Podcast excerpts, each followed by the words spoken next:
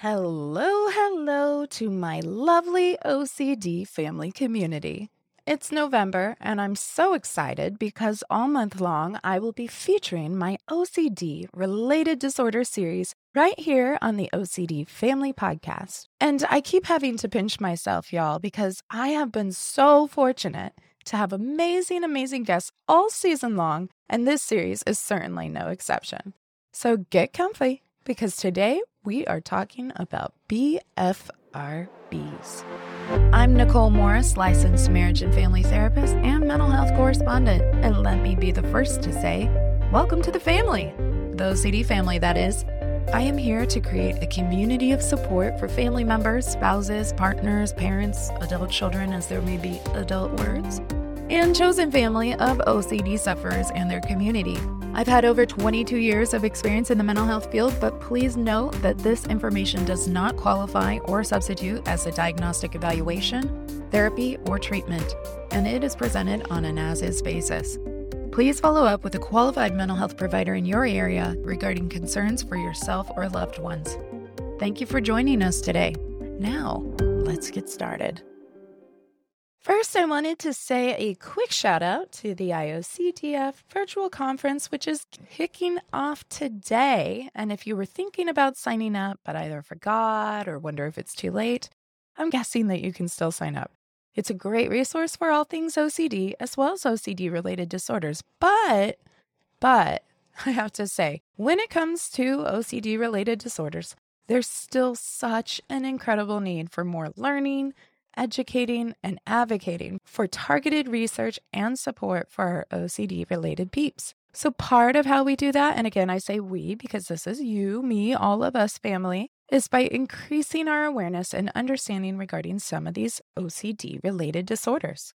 In fact, increasing our awareness is going to be a theme today as we dive into BFRBs. So, BFRBs, what are BFRBs? Well, BFRBs stand for body focused repetitive behaviors, and body focused repetitive behaviors can really present in a range of different ways, anywhere from hair pulling and skin picking to nail tearing, lip licking, cheek chewing, and more. But, family, let's dust off the old family tree here and look a little more at BFRBs, shall we? At present, BFRBs are somewhat of a distant cousin to OCD. And if you were to look in the Diagnostic and Statistical Manual, the fifth edition, otherwise known as DSM 5, you will find an entire paragraph on BFRBs, you guys. A whole paragraph, which is ridiculous. I mean, it's just ridiculous. And while there are some references to skin picking and hair pulling, as well as quote unquote other body focused repetitive behaviors due to direct pathophysiological consequences of another medical condition, and for you, OCD fam, I can translate that to triggered by another medical condition. We can look up individual diagnoses of trichotillomania or excoriation, respectively known as hair pulling or skin picking disorders. But there's a lot more to body focused repetitive behaviors than that. And okay, okay, Rome wasn't built in a day, y'all. But apparently, it wasn't built in 70 years either because the DSM 5's one paragraph, one, is progress from where things started 70 years ago. So it's my absolute pleasure to welcome today's guest, Dr. Suzanne Mouton Odum, with us to talk about BFRBs. We are here to talk with Suzanne, and we are just thrilled, just thrilled, Suzanne, to have you here. Suzanne is very, very accomplished in training people. She's created databases for interventions for BFRBs, stoppulling and stoppicking.com. And there's so much that she has contributed to our field at large, but as well for BFRBs. She's the president of PsychTech and she's also in private practice. She's on the scientific advisory board for the TLC Foundation for BFRBs, and she's a member of the Texas Psychological Association. She's had a history of being a staff psychologist at Kelsey Seybold Clinic in Texas, presents at conferences, and she has written a parent's guide to hair pulling disorder. It's just an absolute honor to have you here today, Suzanne. Thank you so much for taking the time to join us. Thank you so much for having me today. It's I'm delighted. Absolutely. And you have a beautiful, I'm looking, she's got a beautiful view out her window. It looks like a beautiful day there in Houston. So I, I am excited to get started. So when we talk about body focused repetitive behaviors, what does that mean? And we're, we're going to try and lay a foundation here for our OCD family to really understand what is inclusive under that umbrella of body focused repetitive behaviors. Sure. So, body focused repetitive behaviors, or BFRBs, which we'll call them for ease of, of speaking today, are behaviors that, such as hair pulling, and that could be from the scalp hair, eyelashes, eyebrows, mm-hmm. arm hair, leg hair, facial hair, pubic hair, essentially any hair on the body. Mm-hmm. Skin picking, which could be cuticle picking, acne excoriation, feet picking, nail biting, lip chewing, lip biting, lip picking, cheek chewing, tongue chewing, and, and a host of other behaviors that a person engages in that cause some harm to their body mm-hmm. and they feel like they cannot stop. Mm-hmm. And so it's it's related to OCD as more of a distant cousin, mm-hmm. not a brother or a sister and and they're kind of alike in some ways and kind of different in some ways and i can talk a little bit about that if you want I, they're now listed in the diagnostic and statistical manual as a, an ocd and related disorders.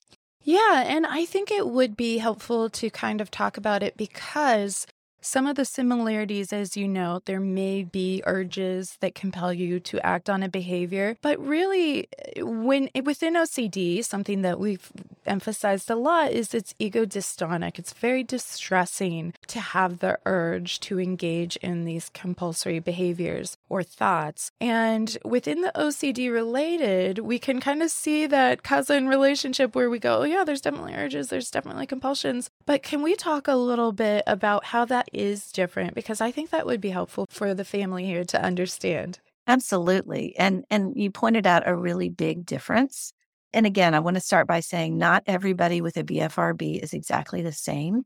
Mm-hmm. And that's why treatment is so fun and exciting and creative because for every person that comes in the office, we have to figure out sort of how this behavior functions for them in their life. Mm-hmm. So when I say something, as soon as I say it, there's going to be somebody in the audience who says, but that's not me or that's not like me.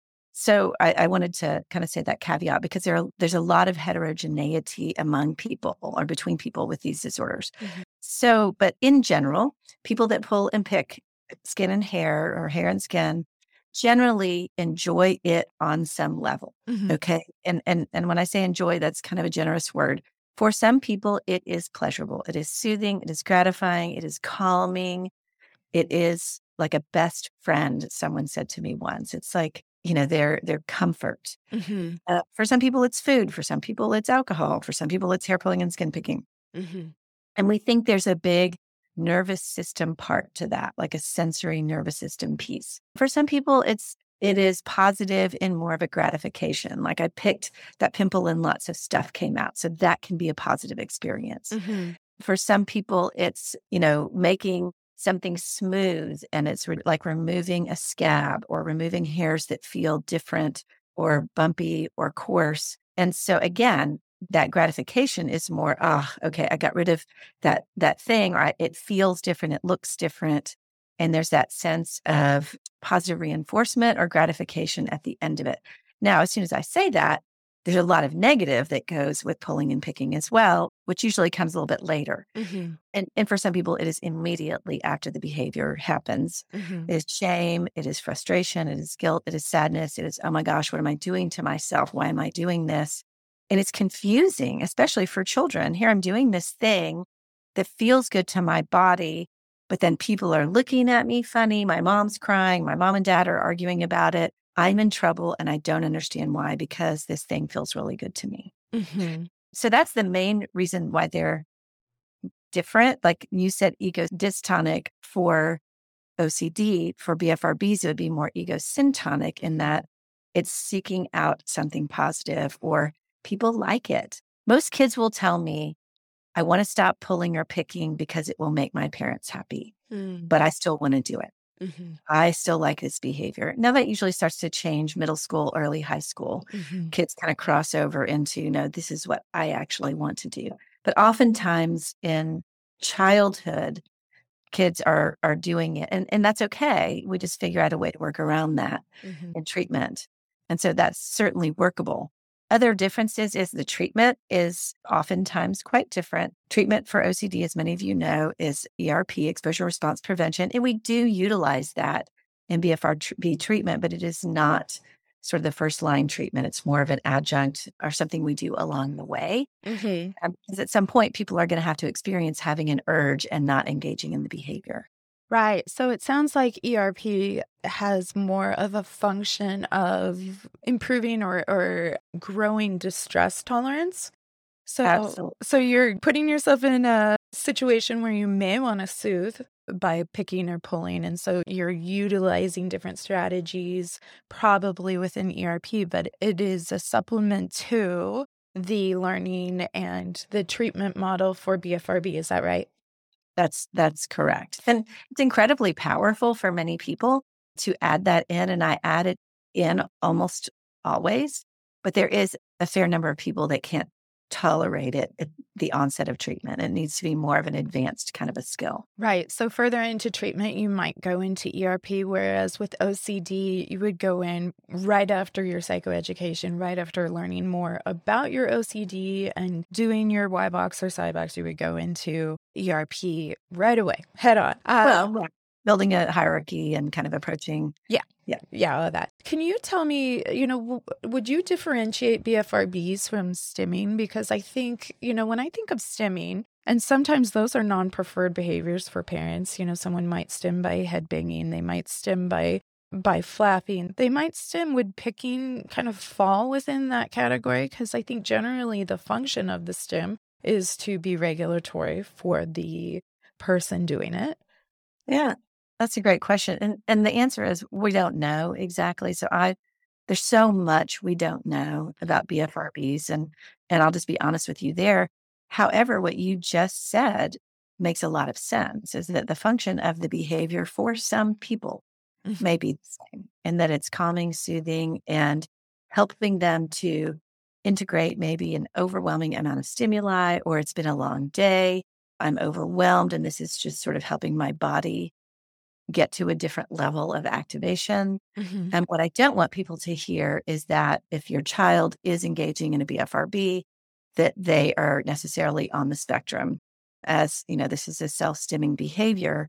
And I'm not saying they couldn't be on the spectrum, but it certainly does not mean that they're on the spectrum. Mm-hmm. And I think that the function may be the same, but the disorders the disorders that they are contained within are very different. Yes, absolutely. And as I always say at the top of the show, and I reiterate every so often because it's very important to reiterate, this is not a diagnostic talk. We're not listening and going, oh, yeah, okay, so now we're going to diagnose you. This is not therapy. This is not treatment. This is an educational opportunity to learn more. And so being curious and kind of letting ourselves bubble up with these questions, going, huh, and it, it does kind of sound like stimming or it does sound like that. I mean, we always encourage that conversation. But if you have questions about BFRBs or ASD too, we would also encourage you to seek out a mental health professional that could be helpful or a medical professional that could be helpful with a diagnosis. And so, yeah, I think that's a really, really good point to differentiate.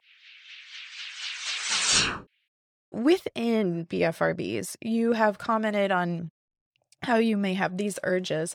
Sometimes these urges are very conscious, like this is going to be soothing. A lot of times people can start surfing, whether it's their hair or their skin, and it's not really something that they're thinking about. They kind of go in on autopilot, and sometimes it's very intentional. Can you talk a little bit more about that? Sure. And what you're describing is a differentiation that exists in the literature that is referred to as focused pulling or picking versus automatic pulling or picking. Mm-hmm. And then, of course, as a clinician, I think you can be both. Yep. Like in some environments, in front of the mirror at night, someone may be very intentional and focused on the behavior, whereas in a different situation, maybe driving their car, stuck in traffic, or bored, it may just be happening in the background and they're not so much aware of it. But there's also kind of this in between. So you can have both separately, even in the same day, but also someone may start really unintentional. They're not thinking about it. Maybe their mind is somewhere else. They're just stroking their hair or their skin. And then they come across something that feels interesting, curious, intriguing. And at that point, it becomes more focused mm-hmm. and then it becomes more goal driven, goal directed. And so I think, I think it one can turn into the other, or maybe it starts really intentional and then a person gets distracted and it goes into the background and they don't realize that they're doing it anymore. So I think that could work both ways as well. And, and the reason why there is some importance to this distinction, a couple reasons. One is we treat it differently. Mm-hmm. And so if someone's primarily pulling without awareness, our goal becomes to increase awareness. Mm-hmm. And there are several different ways to do that, but that's an important first step. Mm-hmm. It's hard to change behavior when you're not really aware you're doing it. Mm-hmm. And I always say in therapy, if I'm halfway through the chocolate cake before I remember that I'm trying to lose weight or trying to get healthy or trying to not eat sugar, am I going to be successful? Yeah. You know, and the next question is, well, when do I want to become aware? Mm-hmm. And most people will say right before you eat it. And then my answer is, well, it smells really good. It's hot out of the oven. It's kind of too late. So awareness kind of has to begin 10 steps before, like before you go to the grocery store and buy the ingredients. It really requires thinking ahead and preparing for those situations so that that automatic thing doesn't get triggered. So part of it is really getting to know a person mm-hmm. and their unique habits and their unique pulling and picking environments. And so it's complicated. Yeah. And it, it can range even within the person. So you were talking about like person to person, this varies, but also it can range within you as an individual because certain days are going to be, we know it'll be stressful or we know it'll be busy. Other days we can get caught off guard and surprised. We could go months without engaging in something and we could find ourselves just in a storm of picking and pulling at other times. And so even looking at the variability there and you know you talked about the sensory piece which you also do a lot of great work on sensory dysregulation. And what we what we know about sensory is it accumulates like snowballs throughout any given day. And so all those different pieces can contribute to different triggers different mindfulness different awareness. But learning about, in general, learning about kind of your way of processing through different things can be very, very helpful. So, in terms of for parents that might be going, okay, well, I know that when I was a kid, I would bite my nails or I'd chew on a pen cap. And so, you know, what part of some of that's just normal, isn't it? Like, where should we go? Oh, is this going to be a thing that becomes a bigger thing? What part of this is quote unquote normal. We always have this quest for normalcy. And so, can you speak to that a little bit? Sure. And I think it really varies family to family, person to person. Mm-hmm. And I see some families and their child has half the hair of their head missing. The family doesn't miss a beat and they're still, you know, focusing on life and not so worried about it versus families that shut everything down and become very focused on that one dimension. And so, and there's everything in between.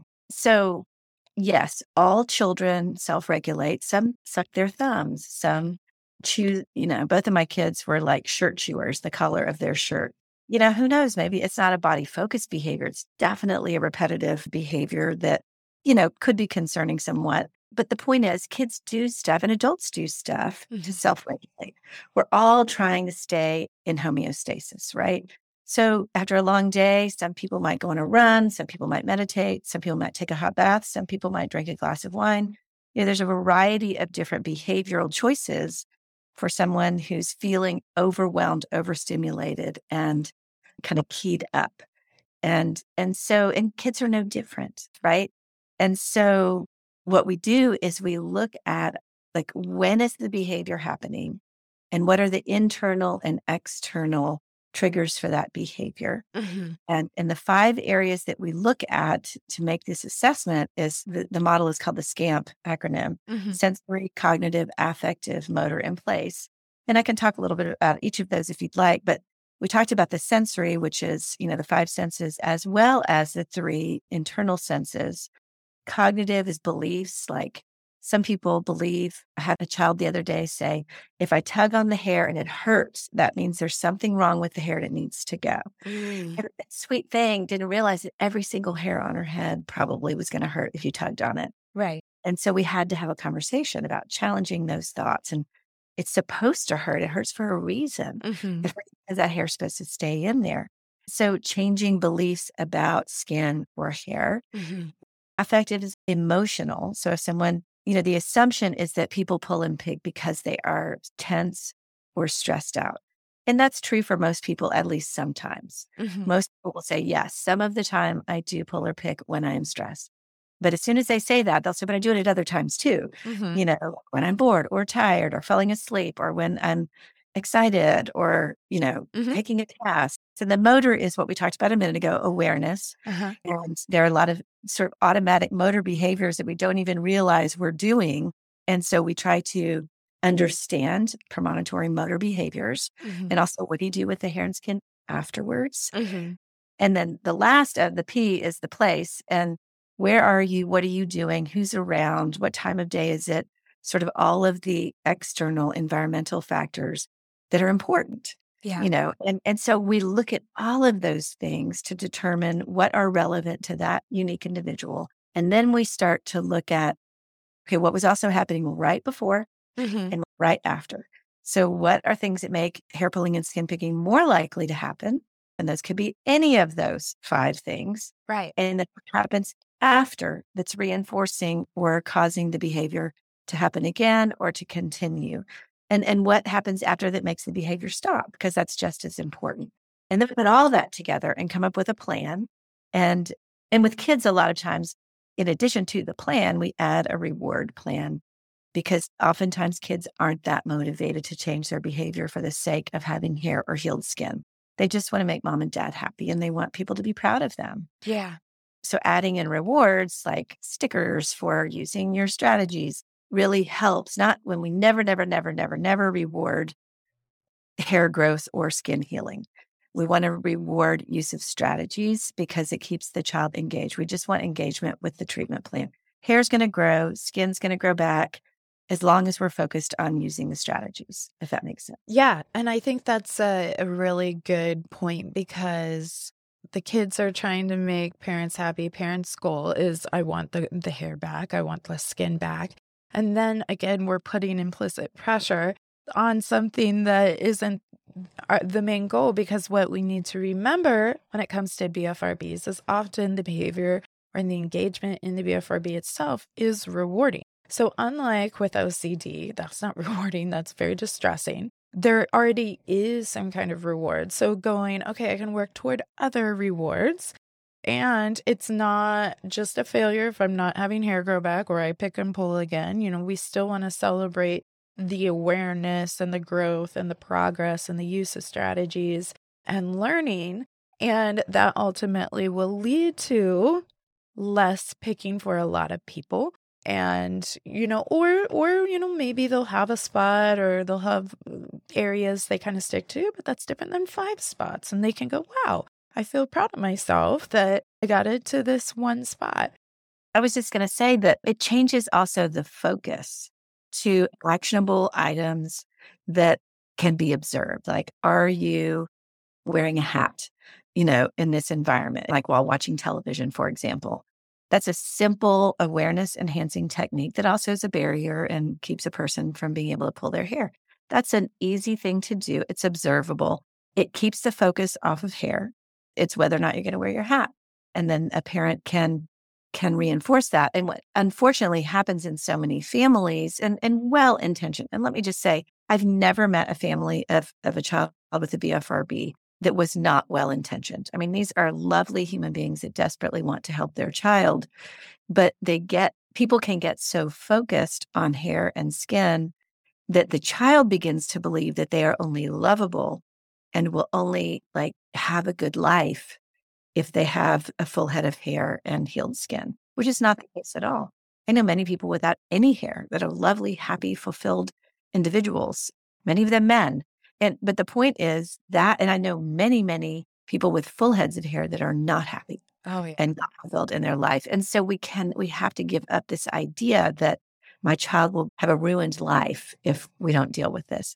And, and more than anything, it instills inadvertently, it can instill a sense of shame in the child mm-hmm. because they, they want to go into hiding with their behavior. They do it secretly. They do it when mom and dad can't see because they still want to do it. They still want to get whatever that feel good is, but now they don't want to get caught.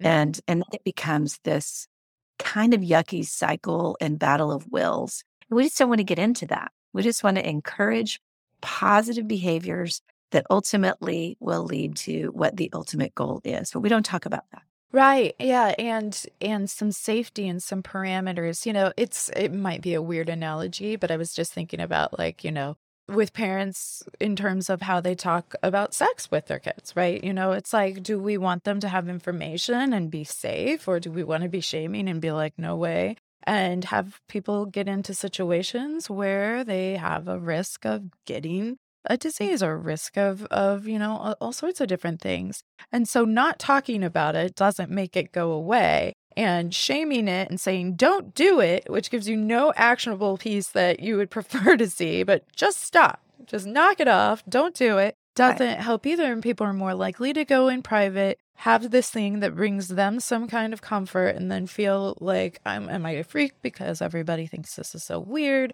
and then have that immediate shame about that stigma kind of pop in. And so I think those are really good points. But yeah, it can be really, really hard. I think a lot of times parents look at their kids and they just they want what's best for them and they think, well, are they going to get teased if they have a spot? Are they going to be teased if they, you know, have to wear a sweatshirt or long sleeve shirts because they've picked up uh, uh, their arms so much or their shoulders or whatever, you know? And and so I think the intention there is to be protective, but also to help mitigate their distress. They're feeling distress about the fact that their child's doing this and they have no control over it. Right. Well, and the truth is, and, and you hit on a really good point, and parents bring this up all the time, is a fear of their child getting teased. Mm-hmm. And my response to that is every child is going to get teased for something. Mm-hmm. I tell, you know, I was Susie Sasquatch. You can't see it, but I have big feet and I had them in sixth grade. And, you know, everybody's going to get teased for something. So, what we want to do is teach our kids how to advocate for themselves. When someone teases you, what are you going to say? How are you going to handle it? And, and how to, you know, stick up for themselves if they can, or garner support from friends, or go tell a teacher if they're, if they're truly being bullied, because those other children need to be reminded that that's not okay. And so, because teasing is unfortunately something that happens whether we try to prevent it or not. And so focusing on that to prevent teasing to me is wasted effort because most kids are going to get teased anyway. And so if if a child is not going to wear, you know, chooses not to wear a wig and has a lot of missing hair or lots of scabs, we got to figure out how to respond to that because kids might say something. And if they do, and we role play in the office, how could you respond to that? Mm-hmm. How did you respond to that? Or what will you say if somebody says this? And and that actually empowers the child to deal with the situation, not to see that as like the worst thing that could ever happen and how can we avoid it? Yeah, I think that's a that's an excellent point and I, it's so important and it's another distinction I would say between OCD and BFRBs at the surface because we want to teach essentially safety behaviors of how we can get through this situation safely, whether you're picking or not, whether you're pulling or not. Within OCD, those safety behaviors become compulsions, and that's the thing that we want to reduce. And so it can be tricky because certainly BFRBs can overlap with OCD. And so if you are a parent working with a child where you're like, we're not going to do the safety behavior here with the OCD related thought, but here with the BFRB, we're going to learn how to safely manage that when we do engage, when we do go there. And, you know, some of those awareness pieces where we can go, oh, if I'm, if I do it, you know, without even thinking about it when I'm watching, binge watching on Netflix, then yeah, maybe I can wear a hat and that would, you know, deter me from going to town, you know, if I, if that's not what I want to be getting into if I if I'm working on a different goal here. But yeah, that can be tricky, especially when both are present, OCD and BFRBs. And for the parent, they're like reduce safe behavior, but wait, what? You know, it can get confusing. So can you speak to that piece a little bit? I think that the main accommodation that we see with BFRBs is changing parenting. And so parents will not allow the child to experience normal frustration because they are worried that they'll go engage with in their BFRB.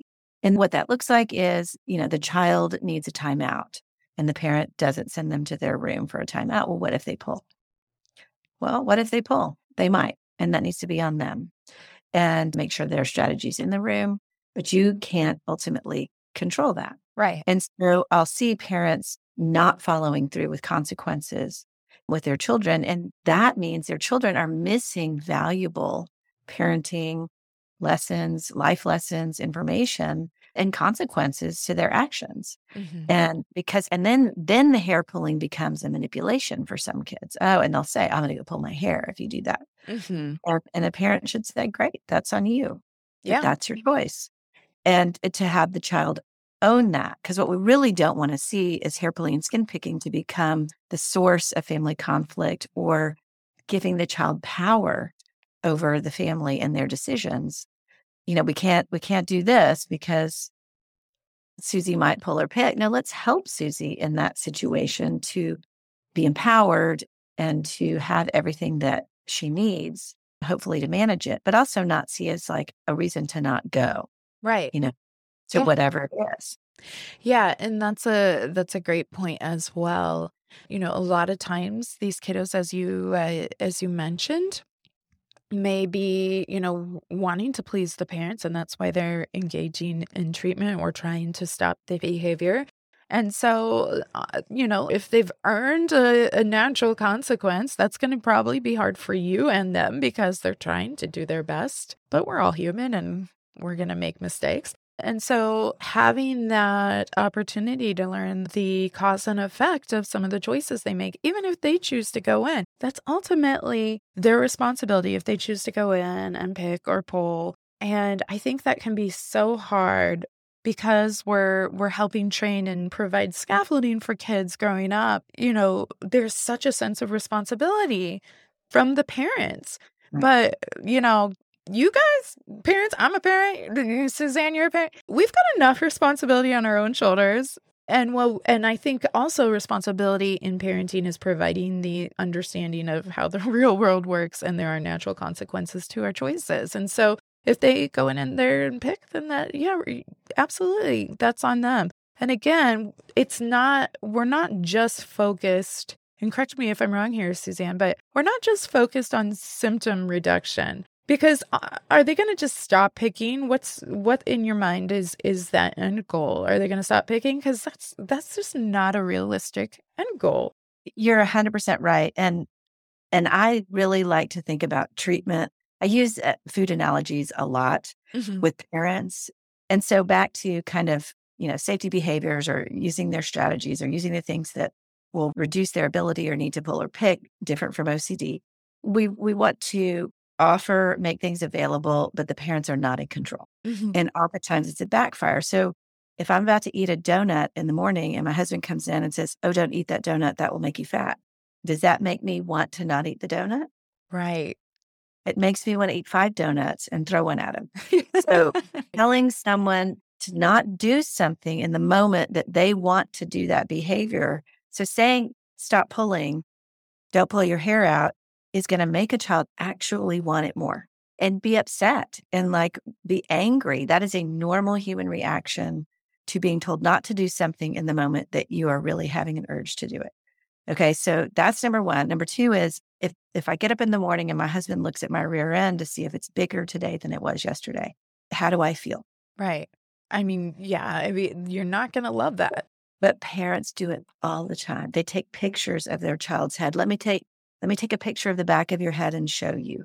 I've had parents that have like baby cams in their child's room. And if the child starts pulling or picking, they'll say, Stop it, put your hand down.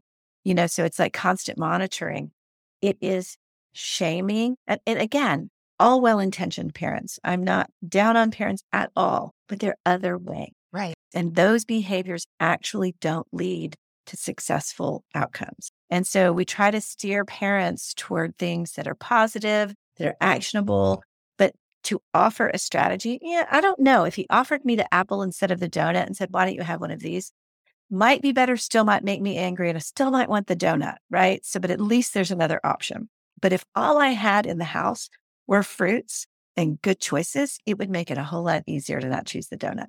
So it's really about providing an array of positive, you know, proactive things and ideas and strategies and interventions that are helpful and supporting the child with that. And then ultimately it's their choice whether they engage or not. So we can add in a reward chart to help them engage. But even then, sometimes people aren't ready. Right. The biggest mistakes therapists make, and I think there's all different kinds of arguments about what treatment is the best. Most of the treatments miss the key ingredient, which is preparation and preparing the person for what treatment's going to be like. Well, it's like starting with OCD. If the first session you were like, you learn with it and you just start, boom, doing, you know, exposures without understanding why we're doing this. You need to explain the rationale. You need to get buy in. You need to understand this is going to be hard. And that's with OCD, that's the goal is to make people uncomfortable. And with BFRBs, it's really helping them to engage. It's undoing shame. It's feeling, you know, normal. These are normal human behaviors that have kind of gotten engaged in too much to the point where it's it's like a primary coping strategy. And so I think the biggest mistake people make is they focus too much on let's stop this change this behavior right now the person, whether it's an adult, an adolescent, or a child, is frustrated. They they're not ready to change. Therapist gets frustrated. Parents are frustrated. Everybody's upset. Mm-hmm. And a lot of times, it's just a person that's not ready. Right. They're not ready, and that's okay. Right. Okay.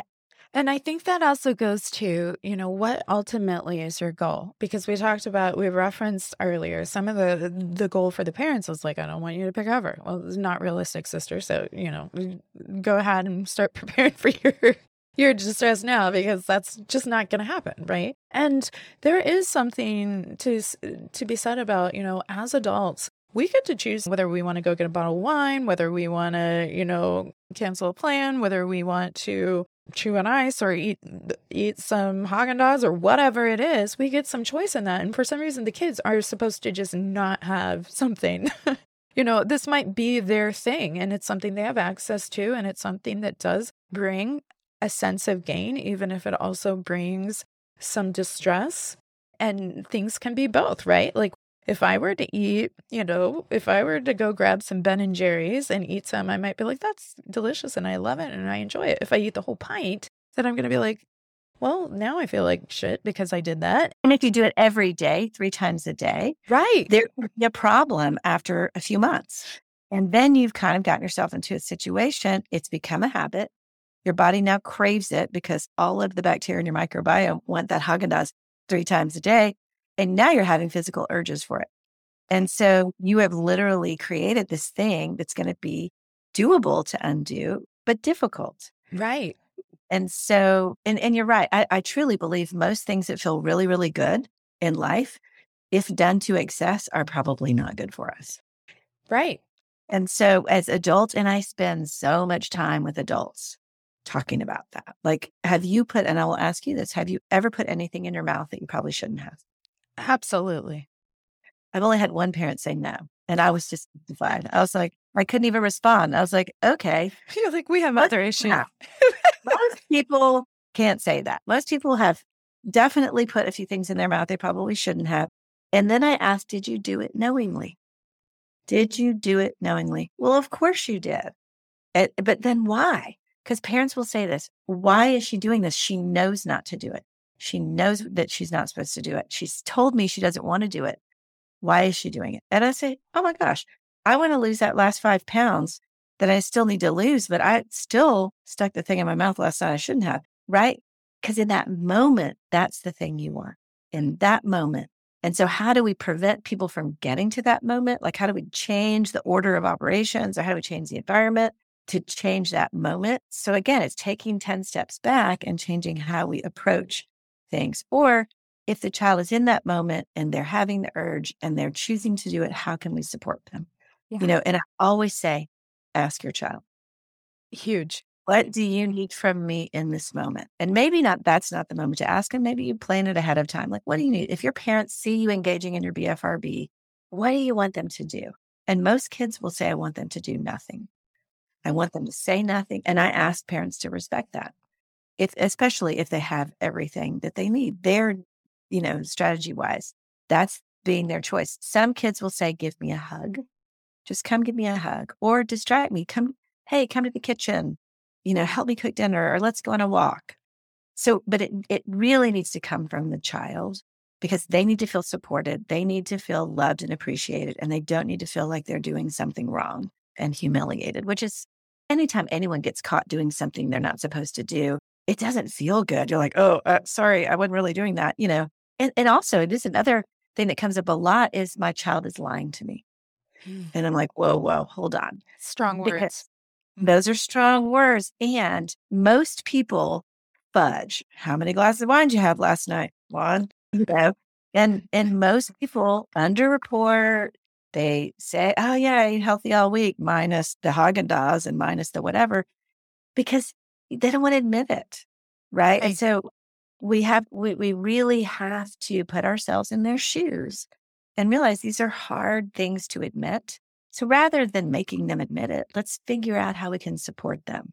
Mm. How can we be a better support system? I always say, parents, your cheerleaders and your pillows. Mm-hmm. right?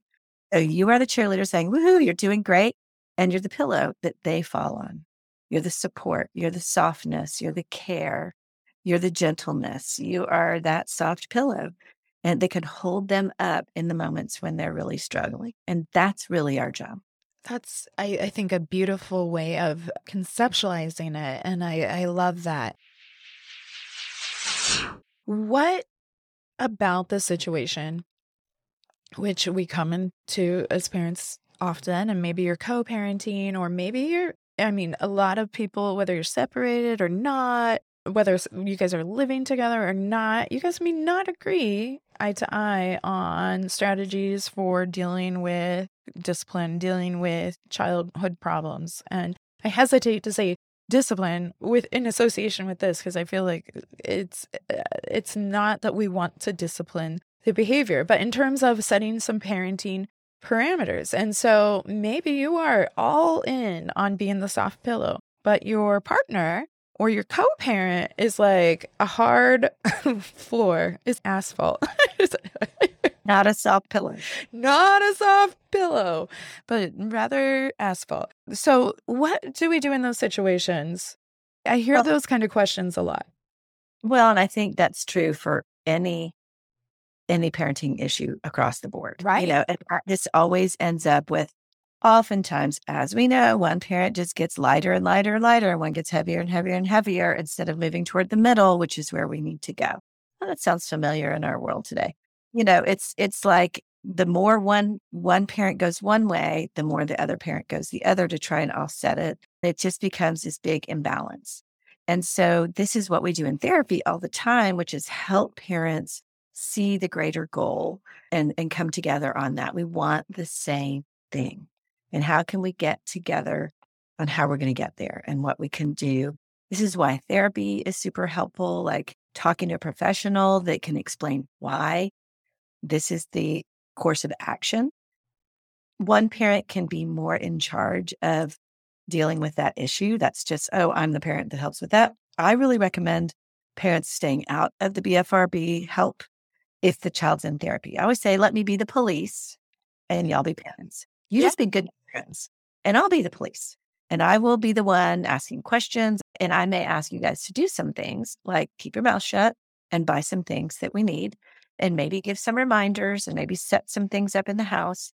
But as far as going around and directing behavior, it's a terrible idea, a terrible idea. And it, it creates that I don't want to do that because you're telling me to do it. And oftentimes, when you get parents to be quiet, it changes the whole dynamic. The child runs in and says, I made it A on my math test, and they're missing both eyebrows. You miss the opportunity to have that joy and that celebration when you just go, My God, what happened to your eyebrows? Which is what happens. Right. You've completely missed the opportunity to celebrate the A on the math test. I see it happening all the time. And the child's devastated. And the parent just goes right to, oh my God, look what happened. You know, and and so I teach parents, you have to focus on you, you got to look past that. Later, you can circle back if you need to. Well, tell me about the eyebrows. What's going on there? What did that happen during the math? Was it another thing? Can we talk about it? You know, and to try and understand that a little bit better. And okay, so and then we're problem solving. So what did you use? What did you not use? What what broke down? Oh, you forgot your strategies. Okay, so how can we figure that out? You know, that is a better conversation than now I'm emotionally dysregulated. I look mad. So kids see fear is anger, right? They look at us and they see we're angry at them when we're really scared. Right. You know, and this is what happens. And so a lot of the work I do, and the book you mentioned earlier, A Parent Guide to Hair Pulling Disorder, the reason we wrote that book is because we felt like we were saying the same things over and over and over. It's like we got to get this out so that the parents understand their job is not to prevent their child from pulling or picking. It's to help support them and with the help of a therapist, hopefully, or, you know, a self-guided sort of thing with the help of a book. And there's another great book, The Hair Pulling Habit and You by my co-author Ruth Golomb and Sherrie Vavrichek that's for kids and teens. That's sort of a, a workbook that's super helpful as well built. It's based on the same intervention model. And then it, again, it keeps parents very focused on engagement rather than being the police. I love that. I love that because I think it's it's really helpful and and you know as with anything when we have situations say your your partner or the kids other parent that maybe splits some of the managing duties just literally no matter what you say they'll do the opposite and you feel like I can't get anywhere with them well, then don't go anywhere with them. Remember your kid. Remember your kid. See your kid. And you can provide in your home, you can provide in your space that soft pillow, and you can talk and you can plan ahead. And so there's a lot of planning ahead for the person suffering in their own ways from the BFRB. But also for you as the parent planning ahead, how am I going to respond when I come in and I see them picking? How am I going to do that? I already talked with them. We've had an inventory of this. And so they told me if they need something from me, they'll let me know. So then go about it. And if you were going to go get them and say, hey, it's time to do the dishes, were you going to say, hey, you know, we're leaving for the game at six? Then say that. Live your life. Let yourself live your life. Let yourself feel permission to not have to have this huge responsibility over whether they pick or pull. They're going to pick or pull. And so having that, and each person is going to be different. And again, depending on what's happening on the day or what's happening hormonally for them or whatnot, they might just be like, I don't I don't want any of that today. Okay, we right. we all get to those places. We don't feel the same way every day. But having that plan is huge. I also find addressing these things at times where we know we're going to talk about something, whether we have a family meeting where we do housekeeping business, what's our schedule for the week, What's our plan? What went well? What can we work on for next week? That can be helpful, especially if you don't want to be reactive in the moment, because often the reactive in the moment, like you said, and a lot of it's coming from fear and anxiety within the parents, feels like I'm mad at you because you did this thing again. And so being able to plan ahead and going, okay, you know, Tuesdays at eight after soccer when we're like going to a fast food because we got to get home and homework and go to bed we can also have these family meetings where we can go, what went well this week? What went? And that can be about a number of things, including the BFRB, including, you know, what was tricky, if if the need has shifted for support. And that can make it feel a lot less threatening. It's just more of a how are we planning for the week? It's and it's problem solving. You mm-hmm. know, nobody has the right answer straight out of the gate.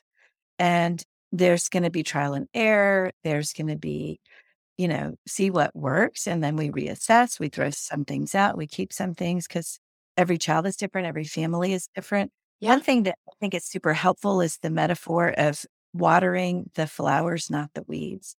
And so many times in families, because what we focus on and what we water grows. And I really encourage people to take a good look at what they're putting their energy on. And if they're putting all their energy on the BFRB or the bad grades or the whatever, and it's it's not what you want to grow, well, you're growing the wrong thing. Yeah. We want to focus on the qualities, the things about the child that are amazing or that are unique or different or funny or good qualities like uh, kindness, like you were such a kind friend, or you were so helpful, or I loved the way you blah, blah, blah. If we only focus on the things that we see as an issue, mm-hmm. that's all that's going to grow. And that's our part that we can give. So we want to focus on growing their ego. We want to grow their sense of self and their identity and their security and their strength. That's what we want to grow, not their BFRB. Yeah, you know, it, eh, I used to work a lot with the zero to five population, especially in in kind of the greater Los Angeles area, and you know, we'd have kids with and families that had great trauma and, and lots of different things, lots of different sensory things, and we were doing a lot of multidisciplinary practice. But I would always put a sign up in my office that would say, let's focus on the behaviors we want to see from our child. And the parents would be like, but I do want to see them hit less. Okay, yeah, you want to see them hit less. So what would you rather see them do? And they're like, well, I wish we could play with blocks. Well, then let's play with blocks. And then if they if they put one block on top of the other, let's celebrate that. Because yeah. that's what we wanted. That's what we wanted from them. And so I think sometimes people can get kind of stuck. They're like, I am focusing what I want from them. I am trying to water the garden. And you're like, well, yeah, you're trying to water the garden, but really we're focusing on the weeds here. And then, yeah, the water is, is not going to the flowers and the flowers are wilting. exactly. And so is the, so is the self-esteem, unfortunately. Right. I do want to talk a little bit about little bitties because, you know, the average age of onset for BFRBs is around 12 or 13. And prior to that age of 12 or 13, it's about 50% boys, 50% girls. After that age, it becomes more heavily weighted girls. We're not sure if that's a reporting issue or if hormones sort of trigger something in, in puberty. So I'm not going to say that I have the answer there. But then there's this other little group we call baby trich. Mm-hmm. And that's kind of the zero to four or five. And we see that more than you would believe, like six month olds, mm-hmm. 18 month olds, which really speaks to the hardwired nature of these behaviors. These are not the result of bad parenting. This is not the result of abuse or trauma or your child was sexually abused and you just didn't know about it. I mean, that is patently untrue. Well, I guess any child could have been abused. I'm not saying they weren't, but that's not why they're pulling or picking. It's not the um cause. Um, it's not the underlying reason. We cannot make any assumptions. And and there are professionals out there making assumptions that are patently wrong. And with a little bitty, it, it's incredibly treatable, but it's a little bit different. And it 100% involves the parents. And so, so I'll even say, please do not bring your eight month old in here. I don't need to meet your eight month old. I do not do therapy with eight month olds, but I bring the parents in and we talk about how to change the environment, how to increase sensory soothing, how to change, you know, the order of things, how to provide more or less stimulation in certain environments but it's successful treatment with the littles because the parents are 100% in control. As a child ages, parents become less and less in control. By the time they're adolescents, all bets are off, and your child really has to want to change their behavior because it's it's really not something that the more the parents try to assert control, the less successful we're going to be. But with the little bitties, I think a lot of parents understandably get frightened when they see that behavior, and especially if a child is eating their hair. And I will say, hair pulling and skin picking, skin picking can be more dangerous because of infection and scarring and a variety of different medical things that can happen as a result. But hair pulling is pretty benign unless you're eating your hair. And hair ingestion, especially long hairs, can cause gastrointestinal blockage that needs like surgery to remove. It's fairly uncommon. But when we see a small child pulling and eating hair, we always want to get that mm-hmm. evaluated. And that's just my caveat to say that if a child is eating hair, please take them to a GI doctor and have that. Don't scare them, but take them to a GI doctor and know that, that that's something we really do need to focus on is the not eating of hair. But that with the baby tricksters, it is incredibly treatable, but it doesn't involve treating the child. It involves treating, helping the parents to provide the appropriate environment for the child to be successful. Yeah, you know, in my history of treating with zero to five, the family piece is imperative because absolutely, you're really, it's a parallel process of helping the parent learn the cues, learn how to communicate, how to understand the cues from the child, whether it's overstimulation and dysregulation, you know, a lot of different pieces like that. And so, absolutely, people are always like, How do you do therapy with a zero to five year old? And I'm like, Well, I work with a caregiver and we work on that. And it makes a huge, profound difference. And again, those caregivers are doing the best they can and they're coming into complicated situations. And we definitely do not get an instruction manual when we get babies. but when a baby is born, a parent is born. You know, it, it really is a complete kind of metamorphosis from not knowing, not experiencing to going into that. And so it's okay to ask for help and it's okay to need help. And, you know, eh, just saying that, you know, earlier we were talking about what about the situation if the other parent is like just belligerent and not helping and being that kind of hard place, not a soft pillow? You made a great point because you can go to the therapist and you can say, okay, this guy over here or this woman over here not being so helpful, but I still don't have to be alone. I can provide the soft pillow. I can provide the support here at home. And we there are other people, other allies that we can bring into the equation. We can team up with a therapist. We can team up with the teachers and educate the teachers and the teachers don't have to police this either, please.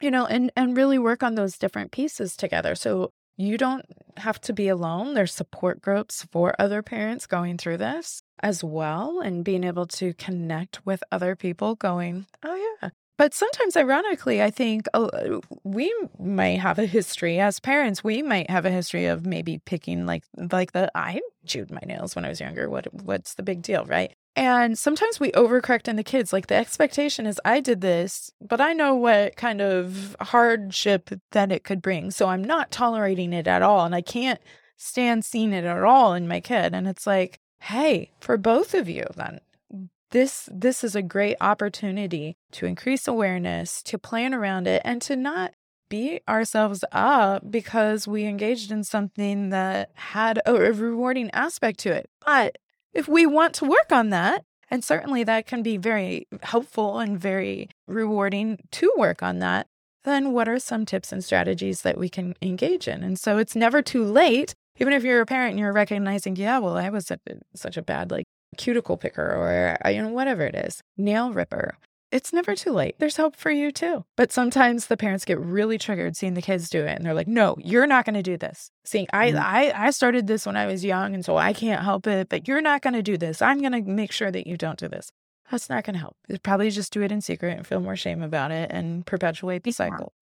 Well, and that that it speaks to parenting in general. You know, and and we parent oftentimes how we wish we had been parented. Mm-hmm or and sometimes we overcompensate mm-hmm. and we get triggered and you know life is complicated mm-hmm. it's not so easy but i think the more we can try to relate to our kids and the more we can try to be empathic and compassionate and try to put ourselves in their shoes whether it's for a bfrb or whatever it may be and also remember as you said remember our own childhoods and how it feels to be a kid and you want your parents to be proud of you and you mm-hmm. you remember what it felt like when someone said something to you that was unintentionally hurtful. Right. And kids are you know they're little sponges they like to absorb everything and take it in and, and so we have to be careful and, and if we do mess up and i've had parents in my office crying i've done everything right i said yes we all have and you can say you're sorry and do and then do it differently mm-hmm. i've made mistakes. I thought this was the right way to handle it. Now I'm understanding this is not. We're going to do it differently now. And and also bring the child in as sort of a consultant, you know, that yeah. they can really be the the boss of them and they also have a lot of good insight into what is helpful. And so really asking them, what would help you? How can I help you? Yeah, and I think that uh, you know, as many things we've talked about with this within the OCD family community is it can be feel really freeing to go, "Hey, I can partner with them." Yeah, they may only be 6. Yeah, they may only be 12. Yeah, yeah, they may be 15 and pretty sure they know everything anyway. But certainly we know ourselves in terms of what is pleasurable, what is not, what is gratifying, what is not, what is soothing, what is not. And it's going to vary broadly across people and it might change over time as you go through different developmental stages. Okay. So you don't have to know it all. How freeing to be able to go, you know what, we can figure this out together. And what a great model, too, for the kid to go, I can step back and go, okay, well, that didn't work so well. Oops, sorry. Let's see what we can do with right. it. How can we learn from it? It doesn't have to be this shame thing. It can be a pivot of a, oh, it's a maze and we went the wrong way. So let's try this way. Because we're human. Yeah. The other thing I would add is, you know, because this is, these are behaviors shrouded in shame, meeting other people mm. is so incredibly powerful. And, and I imagine it's similar with OCD. I think that it is, but OCD is now like popular media. People say, oh, I have OCD, inappropriately so, when, oh, yeah. when they clearly do not have OCD. Nobody says, oh, I have a BFRB for fun. Oh, it's my BF. I'm so BFRB. Nobody says that. Right. Nobody talks about it. Even, you know, famous actors and actresses that have come out and said, Yes, I do these things, won't admit it, won't talk about it. There's still so much hesitancy in the world to talk about these things. So, meeting other people, and I'm, I'm vice chair of the scientific advisory board for the TLC Foundation for BFRBs, which is bfrb.org. Mm-hmm. It's international, the hub of information, of therapists, of resources. It's an amazing organization focused on community support and help for people with BFRBs. And they have traditionally, and then COVID happened, like many things, had a yearly conference, which is going to happen in 2023. We don't know exactly what month, but it allows families to be together at a conference and meet other people that engage in these other parents that are struggling, mm-hmm. other siblings that don't know, other, you know, and other adults, people, I don't want to call them sufferers anymore, adult people with BFRBs, other adolescents, other children, and to relate to them mm-hmm. and to realize these are lovely, high functioning, creative, intelligent human beings who came from good families. Mm-hmm. Yeah, this is this is not what I thought it was because I think there's this secret belief that there's something really, really wrong with me, mm-hmm. or I, you know, like this is some mark on my character or some horrible thing. When really, it's just it's just it's a thing. It's a you know? thing. It doesn't have to define you. Like it can be a you know I have freckles, I have BFRB, I have what you know. Okay, right. But to talk about it openly, a lot of times people will take off their wigs or they won't, you know, wear their coverings. It's not required. Many people leave them on. Doesn't matter. But to be in a group of like-minded people who get you, understand you, and are there to support you is incredibly powerful. So I highly recommend that for families or or anybody struggling with these disorders. It's it's a huge community that is very welcoming. I think that is really uh, so great and I echo the TLC Foundation is such a great resource. And I was looking this morning, I saw that right now, it looks like through the end of January in 2023, the BFRB community is doing a needs assessment and an impact survey, which, if you are a part of this community yourself or you see it for your child, this is a great opportunity to provide some feedback. And I love the engagement with the community to be able to say, hey, my voice matters and I can contribute to some of what's going on here so that I can feel better understood. And so that's re- also a really great opportunity. It looks like it opened maybe a few weeks ago at this point and it's going to be open through the end of January. So if you we've talked about research here on the podcast and the importance of that. And so that's an opportunity to uh, echo your voice and your experience, but also you can find great connections, great experiences. I think it has a provider finder on TLC. Yeah. Yeah. It does.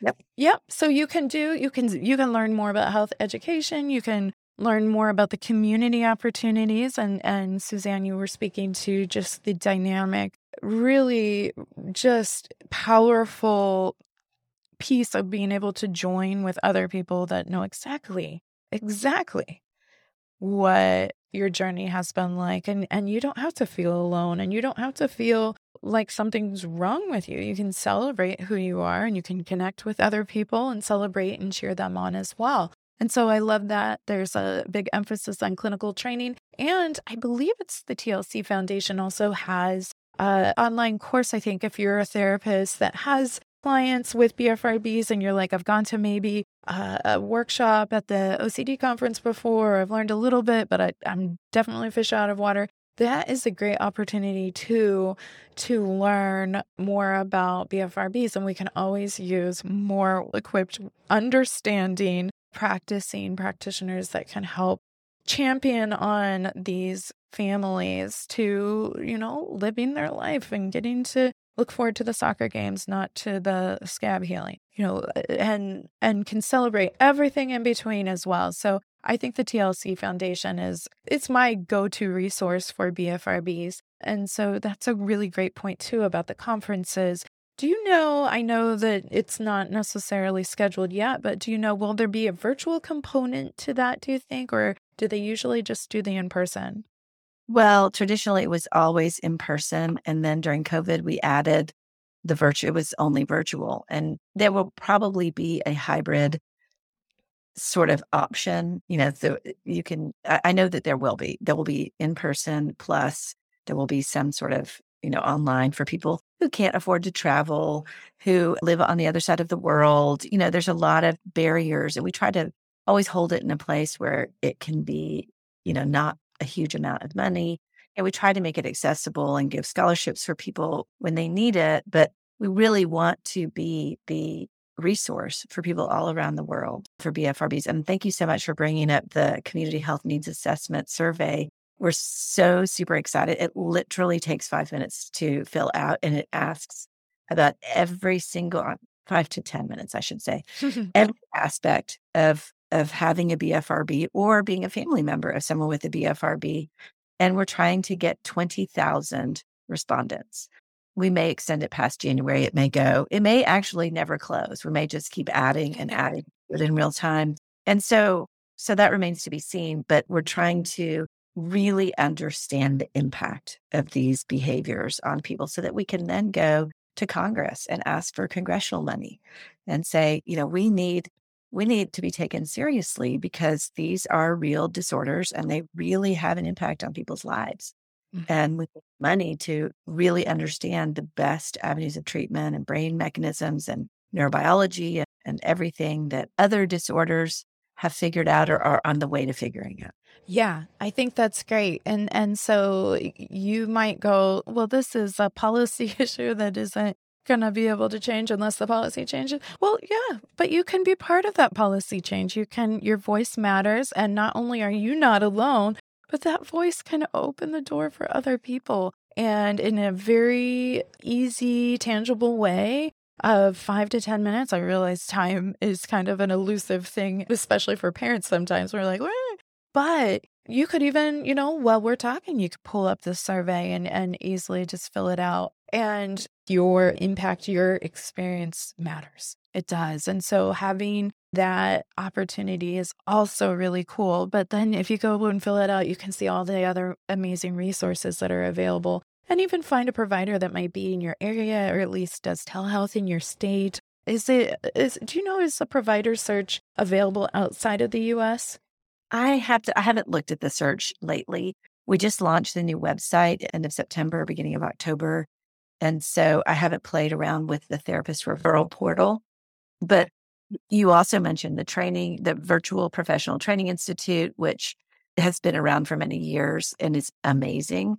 We are getting ready to hopefully redo it in the next five years and update it because I think I'm in it at some point, and you can tell clearly it was a long time ago. it's all changed a little bit, and so, but but there is good training available if providers out there or you have a therapist that you like but would like for them to get some training, it's very affordable. We will get back to in person training in the next year, which we're excited about as well. Yeah. And, you know, uh, something that I found so I, uh, I joined TikTok with OCD Family Podcast. I've never been on TikTok before, and it probably shows big way. But I've found quite a community on TikTok educating and just being very transparent about their BFRB journeys. And I think that can be helpful too. Sometimes social media, you got to take some of it with a grain of salt. But in terms of being able to go, I feel alone in this. And this person just, oh my gosh, I literally just did that thing yesterday. and I was feeling so bad about it. But now I can see like I'm not the only person that has experienced that. And again, increasing that awareness piece, connecting the dots of like, you know what? People do this. Now we have these influencers that are, you know, making a big impact because they were able to go, yep, I do that. And it's it's an empowering thing to be able to reframe that BFRB from this I've got to hide it. I'm the only one. I must be a freak to no, like this is well, life. Yeah. It's amazing. I mean, people talk about erectile dysfunction and hemorrhoids and IBS all the time, but nobody talks about BFRBs. And we need to make it a national conversation. It needs to be, oh, yeah, I pull my hair out, or oh, I pick my skin. You know, it needs to be relatable. Mm-hmm. And what that does is it takes the stigma away, it takes the shame away, it helps people realize this is they're treatable. There's good treatment out there, and um, and this is not uncommon. Actually, probably way more common than OCD. Certainly more than Tourette. And you hear about tic disorders and Tourette. Everybody knows what that is. Everybody knows what OCD is. A lot of people don't know what BFRBs are. So we're trying to change that. Yeah. And I think I saw maybe it was on the TLC Foundation a number that I was like, that's got to be underreported. It was like two out of 50 people or something was this was the stat. And it, I cannot recall where I spotted that, but and it may be an out just an out hopefully an outdated stat. But I was going, that, I mean, like in my house alone, I've got like four BFRB and some in, in ranging kind of severities, whatnot.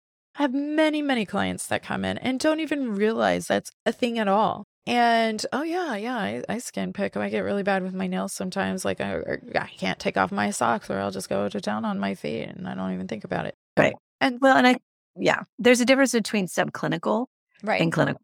And what you're describing, I think it is a much larger number, maybe even up to 15, 20% of people have engaged in non clinical hair pulling, skin picking kinds of things. I don't think there's a single human on this earth that can say they've never pulled a hair out or, or picked some. And I, I always say in therapy, if I had a big old white head at the end of my nose, it's come, it's going to be dealt with. Right. I mean, and some things for the sake of hygiene, but that is not a BFRB. You know, BFRBs are when you cross over into I'm spending so much time or the outcomes are interfering in my life to the point where it's causing a problem. We're trying to figure out with this survey, and we know, we know, but we need it established with data what the outcomes are. We need everybody to have a voice and to speak up and say, yes, it does this and this. And I spent this much money and my education and whatever it is that impacted. And we assess all of that in the survey. And then there's also a place where you can add your own impact if there's more that we didn't ask, because we really want to know. Because when we know and we have the data to support that, then we can go for the big money to really put this on the map. Yeah. And I, I think, you know, you make a great point because I think sometimes parents go, okay, at what point is this normalized subclinical? And at what point does this go into kind of the clinical, I should find a therapist, whatnot? And I think, you know, as for anything, when we're eh, OCD, anything, we can evidence different behaviors. But when it starts to get to the point where it interferes with functioning, I'm late to work. I could lose my job if I if I'm late one more time. But there's a urge of, you know, an, a ritual maybe of being in the car or being in front of the mirror.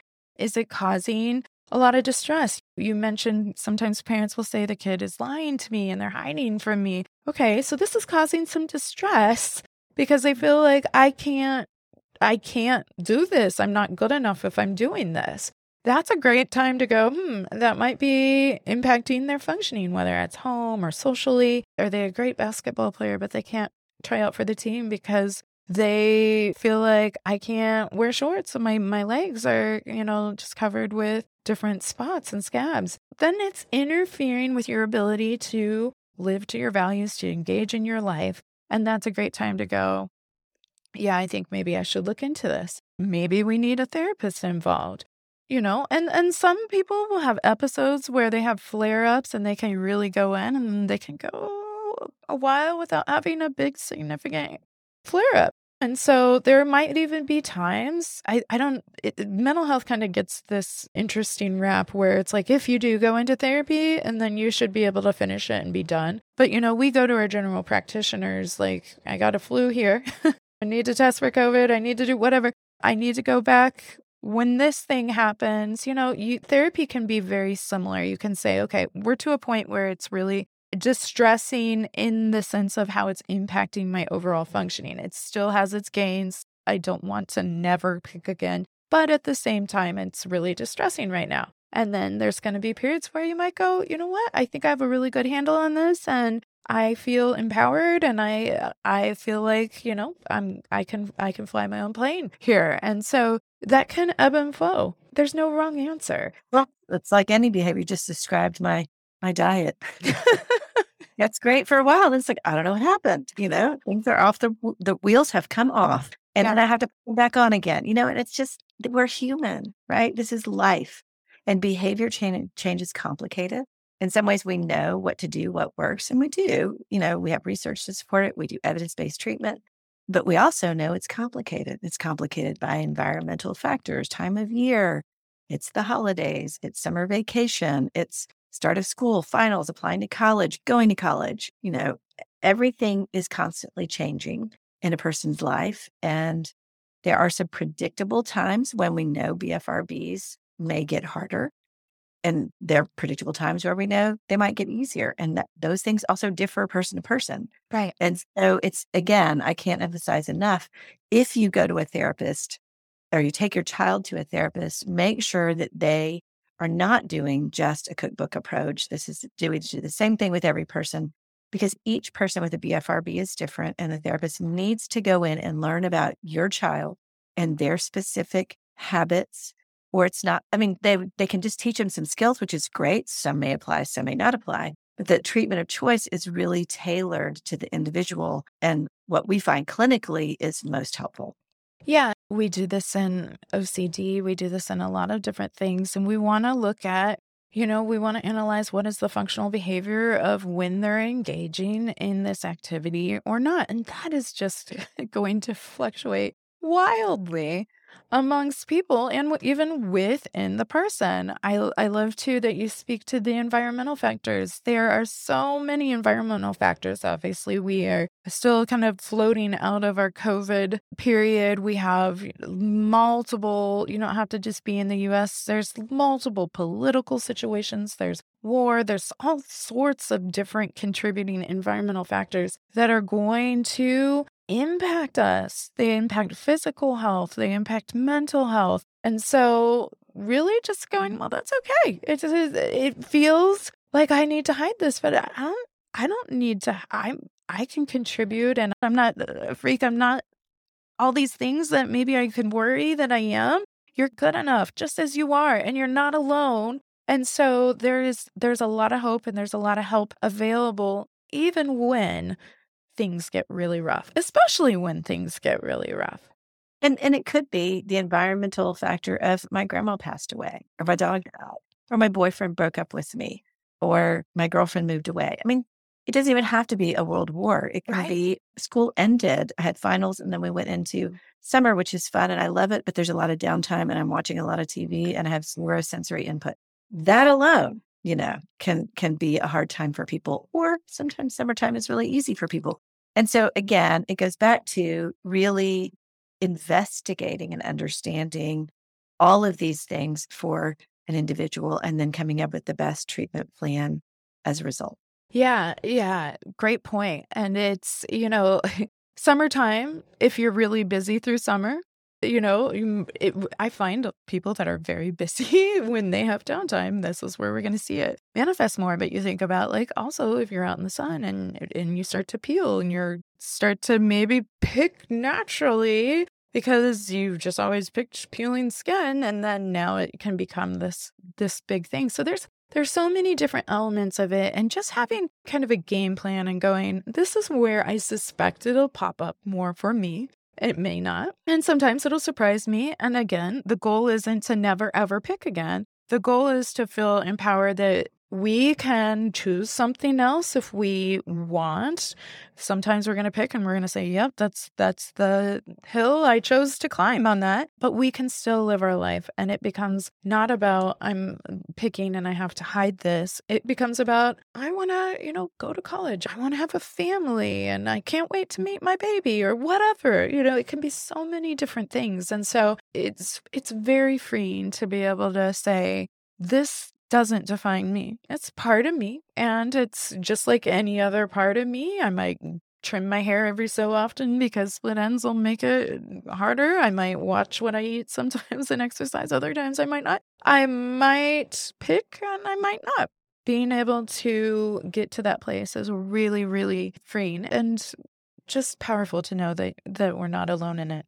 Also, Suzanne's book, the hair pulling book, would be an excellent resource. And again, the TLC Foundation, I would always point to that. IOCDF also has some resources, but again, I think, you know, if we're really zooming in, and it's not that IOCDF doesn't have great support for OCD related disorders, but really zooming in, I, I would highly recommend BFRB.org. So I will also be linking that on this episode's podcast post.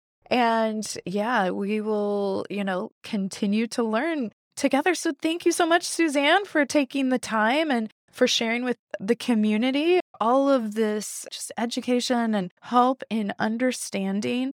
Thank you so much for having me. I appreciate it. Absolutely. Thank you for that. For our intrusive thought segment, which is the application segment of our show for the new fam in town, I just want to invite everyone back next week. We're going to be talking about another important OCD related disorder in body dysmorphic disorder, or BDD, and that will be with IOCDF lead advocate Chris Trondsen and his lovely mother, Liz Trondsen. Also, I wanted to highlight some of the resources available at the TLC Foundation for BFRBs at bfrb.org. So, there's a lot of really helpful resources over here, but one that caught my eye and I think could be helpful for our community, whether we have some BFRB warriors in our midst or not, is what should I say and what should I not say to my child? And while I still think BFRBs and OCD are pretty different, I think these would also be helpful for OCD sufferers as well. So, what should I say to my child if you want to support them and they are struggling with a BFRB? Well, you can say, I love you. You are beautiful. You can say, You are important. You are worthy. And your BFRB does not define you. Things that we don't want to say, things that are not going to help the situation. Stop pulling, picking, biting.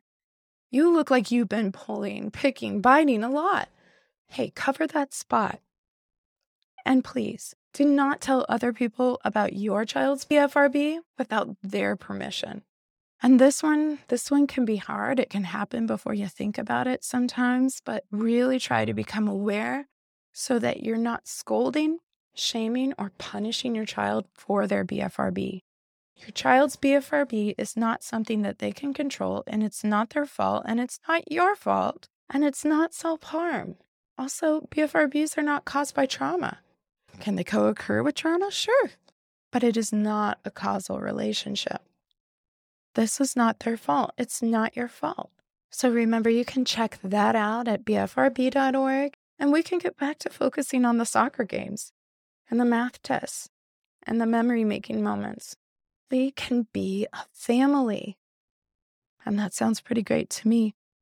The conversations start here and around your family table and at bfrb.org and at conferences where we can hug and love and cheer each other on it starts with the community health needs assessment and us, all of us, using our voice, our voice, because we're better together, family.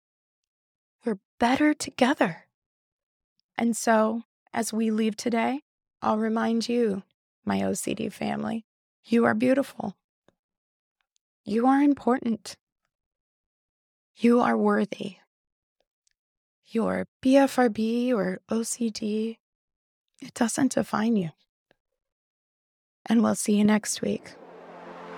Thank you for joining me and our OCD family community. If you enjoyed what you heard today, please like and subscribe to the OCD Family Podcast wherever you enjoy your podcasts. Did you find this content helpful? Please consider leaving a review. The more people that know they're not alone, the better. For more information regarding today's podcast, please visit OCDFamilyPodcast.com and remember to join the email list while you're there. It will provide you with the most up to date information, resources, and the down low on the family chatter. Oh, yeah, nothing says family like BFRBs being a tease. That's right, I went there. And you can too at OCDFamilyPodcast.com.